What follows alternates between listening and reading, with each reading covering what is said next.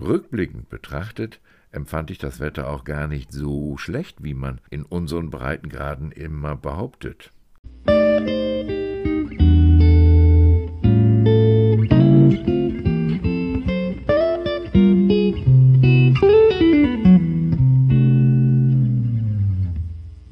Hallo und herzlich willkommen auf meinem Podcast Burkhards Radetappen. Auf diesem Podcast geht es insbesondere um Radreiseberichte sowie Geschichten und Themen rund um das Rad und häufig ganz speziell um das Liegeradfahren. Viel Spaß! Radreisen und Radtouren, das sind sicherlich immer die Highlights eines jeden Radfahrers. An solche Touren erinnert man sich das ganze Leben und man profitiert über Jahre davon. Aber Genau betrachtet sind diese mehrtägigen Urlaubsfahrten und Unternehmungen ja nur kleine Zeitfenster im Jahr. Zurückblickend betrachtet habe ich am meisten Kilometer mit dem Rad auf dem Weg zur Arbeit zurückgelegt. Und genau betrachtet war das Rad dabei eigentlich nichts Spektakuläres, vielleicht eher nur Mittel zum Zweck. Ich bin nahezu mein ganzes Leben mit dem Rad zur Arbeit gefahren. Lediglich während meiner Ausbildung musste ich einen morgendlichen Arbeitsweg von über 40 Kilometer zurücklegen, und da erschien mir das Fahrrad als nicht geeignet. Damals kostete das Benzin 50 Pfennig, und ich gäbe gerne zu, dass ich über Ressourcenverschwendung zu damaliger Zeit nicht nachgedacht habe. Als ich später Wochenendpendler zwischen meinem Heimatort Meppen und Hannover wurde, fuhr ich den vielleicht vier Kilometer langen Arbeitsweg gerne auf meinem Hollandrad. Aber ehrlicherweise wiederum nicht aus Umweltgründen, sondern weil mir das Radfahren einfach Spaß machte. Die letzten 30 Jahre meines Arbeitslebens nutzte ich dann regelmäßig mit Begeisterung und auch mit einer gewissen Verantwortung gegenüber der Umwelt das Rad auf dem Weg zur Arbeit. Ich hatte allerdings auch einen idealen Arbeitsweg, jeweils zehn Kilometer morgens und abends nur mit einer Ampel unterwegs und ohne viel direktem Kontakt mit dem Autoverkehr. Wie viele Kilometer kamen da wohl zusammen?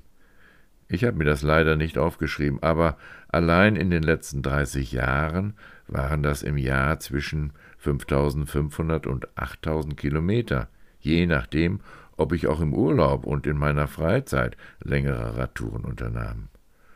Und so kommt man dann schon auf die stolze Summe zwischen 165.000 und 240.000 Kilometer. Wie viel Sprit und Geld habe ich da wohl eingespart? Ehrlicherweise habe ich darüber damals überhaupt nicht wirklich nachgedacht. Mir hat es einfach gut getan, in Bewegung zu sein und häufig auch sportlich schnell und stressarm von A nach B zu kommen. Wie viele Stunden habe ich dann auf dem Rad oder zumindest die letzten 20 Jahre auf dem Liegerad verbracht, geht es mir durch den Kopf. Sicher viele, viele Stunden und was ich alles erlebt habe, wenn ich unterwegs war. Auch viele lustige Geschichten sind mir passiert. Eine will ich vielleicht jetzt noch einmal vorlesen. Ich habe sie in meinem Buch Die außergewöhnlichen Radtouren eines Bürokraten entnommen. Aber hört selbst. Auf dem Weg zur Arbeit.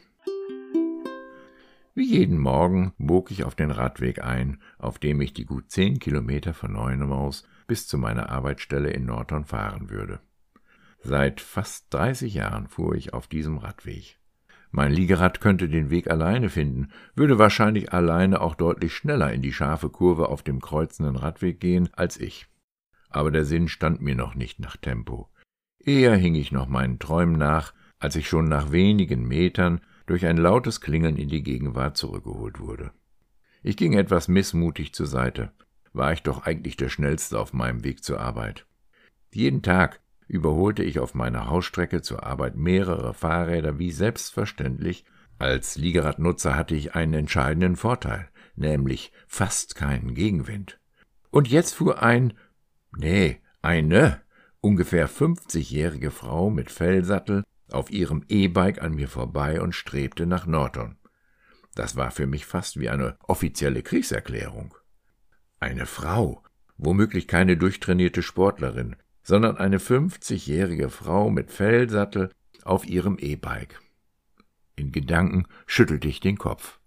War ich doch seit Jahren, seit Jahrzehnten der Schnellste auf dem Fahrradweg.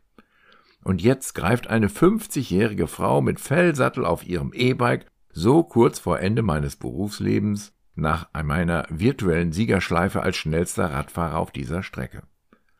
Es war wohl die Wut über diese Unverfrorenheit, gekoppelt mit einer mir über viele Jahre anerzogenen Gewohnheit als Radfahrer. Ich ging sofort in den Windschatten der Radfahrerin und genoss es, mich ohne Anstrengungen zwischen 25 und 27 Kilometern fortzubewegen. Nur nach jeder dritten Kurbelumdrehung meiner Vorfahrerin musste ich eine eigene Kurbelumdrehung in diese Zweisamkeit einbringen. Unter Radsportlern kennt man die Vorteile, die einem der Windschatten bietet. Und so nutzt man ihn gerne. Nach wenigen Minuten bietet man dann im Gegenzug ebenfalls den Windschatten, von dem man soeben noch profitiert hat. Beide Radler profitieren von dieser Art der Fortbewegung. Es ist eine selbstverständliche Art nonverbaler Kommunikation unter Radsportlern. Nicht jedoch bei dieser 50-jährigen Frau mit Fellsattel auf ihrem E-Bike. Ich spürte ihre Unruhe und Nervosität über einige Minuten. Plötzlich steuerte sie ihr Rad auf den Wegesrand, bremste scharf und rief So geht das nicht. Sie können nicht einfach so direkt hinter mir herfahren. Erschrocken wich ich ihrem Hinterrad aus, um ein Touchieren zu vermeiden, und fuhr weiter.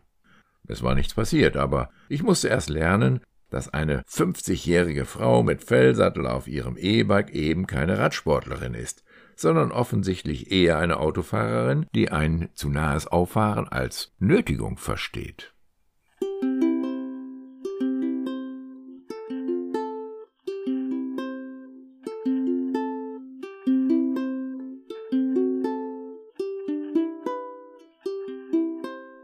Rückblickend betrachtet empfand ich das Wetter auch gar nicht so schlecht, wie man in unseren Breitengraden immer behauptet.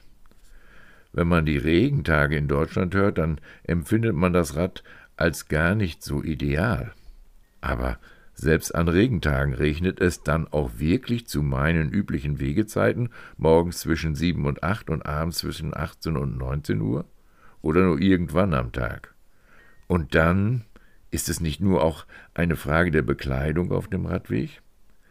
Als ich wegen des schlechten Wetters mehrfach auf das Auto ausgewichen war, hatte ich zunächst diese Wetterabhängigkeit als Schwachpunkt meines Mobilitätskonzepts angesehen. Erst als ich meinen Arbeitgeber überreden konnte, einen Kellerraum als Umkleideraum für die Mitarbeiter umzufunktionieren, konnte ich eine Wetterunabhängigkeit erzielen. Und es gab ein Lied, was ich regelmäßig bei Regenwetter gesungen habe. I'm singing in the rain. Schließlich wurde schlechtes Wetter zu einem besonderen Kick für mich und ich genoss es, trotzdem mit dem Rad zur Arbeit zu kommen. Überwiegend fuhr ich mit dem Liegerad.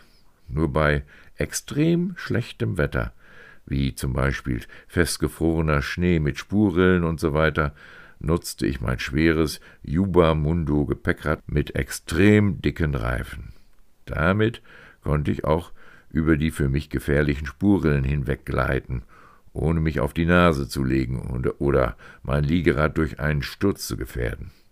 Mein zweirädiges Liegerad mit einem Untenlenker ist nämlich am Lenker bei einem Sturz sehr verletzlich. Leicht würde der Lenker verbiegen und dann müsste ich noch eine Menge Zeit für eine Reparatur aufbringen. Und manchmal musste ich auch beruflich weitere öffentliche Verkehrsmittel benutzen. Dann nutzte ich auch gerne mein Klapprad auf dem Weg zur Arbeit. Und auch hier gibt es eine lustige Geschichte dazu, die ich euch gerne vorlese. Klapprad gegen Vespa. Gelegentlich fuhr ich mit meinem Klapprad ins Büro. Man sollte sich nicht täuschen, ein gutes Klapprad fährt zwar etwas unruhiger in der Lenkung, aber bei der Geschwindigkeit steht es einem normalen Rad kaum nach. Ich fuhr mit circa 22 bis 24 gemütlich auf meinem Radweg nach Nordhorn. Der Arbeitsweg mit dem Fahrrad war für mich ein Genuss, wie immer. Das Wetter war trocken, der Wind kam von der Seite und ich war mit mir und der Welt im Reinen. Irgendwie störte mich jedoch ein monotones, hochtouriges Geräusch im Hintergrund, das immer lauter wurde. Ich drehte mich um. Natürlich. Es war ein kleiner Roller, welcher eigentlich nur 25 fahren konnte. aber dafür kam er doch schneller als erwartet an mich heran. Also dachte ich, zwei bis drei Stundenkilometer kannst du wohl noch zulegen. Und er hat verloren. Der Mofa-Fahrer war immerhin noch mehr als 50 Meter entfernt. Aber offensichtlich war diese hochgezüchtete Hornisse deutlich schneller als erlaubt. Langsam, aber stetig wurde es lauter und lauter. Was muss dieser Fahrer ertragen, ging es mir durch den Sinn. Das monotone, hochgetunte Geräusch in den Ohren und dann zur Untätigkeit verdammt, sitzt er auf seinem Moped und versucht, möglichst ohne Geschwindigkeitsverlust an den Radfahrern vorbeizuschleichen. Ich ahnte schon, was für eine Dunstwolke dieses Fahrzeug dann hinter sich herziehen würde. Wenn er mich überholen sollte, hätte ich lange daran zu schlucken. Also beendete ich diese Vorstellung, indem ich schneller wurde. Ich trat kräftig in die Pedale meines Klapprads. Das sah sicherlich für die Autofahrer etwas lustig aus ein kräftig tretender 60-Pluser, der inzwischen eine Geschwindigkeit von 35 Kilometer strampelte. So schnell musste ich fahren, um den Mofa-Fahrer auf einer gleichmäßigen Distanz zu halten. Ich überlegte schon, wie lange ich das wohl aushalten müsste. Sicherlich waren es noch fünf Kilometer bis zur Stadtgrenze von Norton. Ich gab noch einmal mehr Gas, um den Abstand zu vergrößern aber mit 38 Kilometer in der Stunde konnte ich mich zwar absetzen, kam aber auch schon an meine Leistungsgrenze auf meinem Klapprad. Ich musste also taktische Überlegungen einbringen.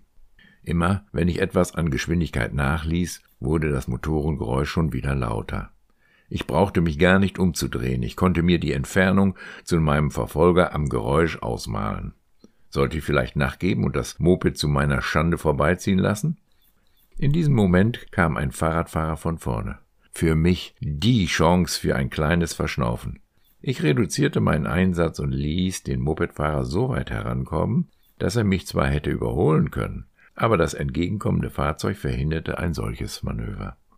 Als der entgegenkommende Fahrradfahrer passierte, war ich auch wieder so gut hergestellt, dass ich wieder ambitioniert in die Pedale treten konnte. Mit 38 bis 40 konnte ich wiederum einen größeren Abstand zu meinem Verfolger herstellen.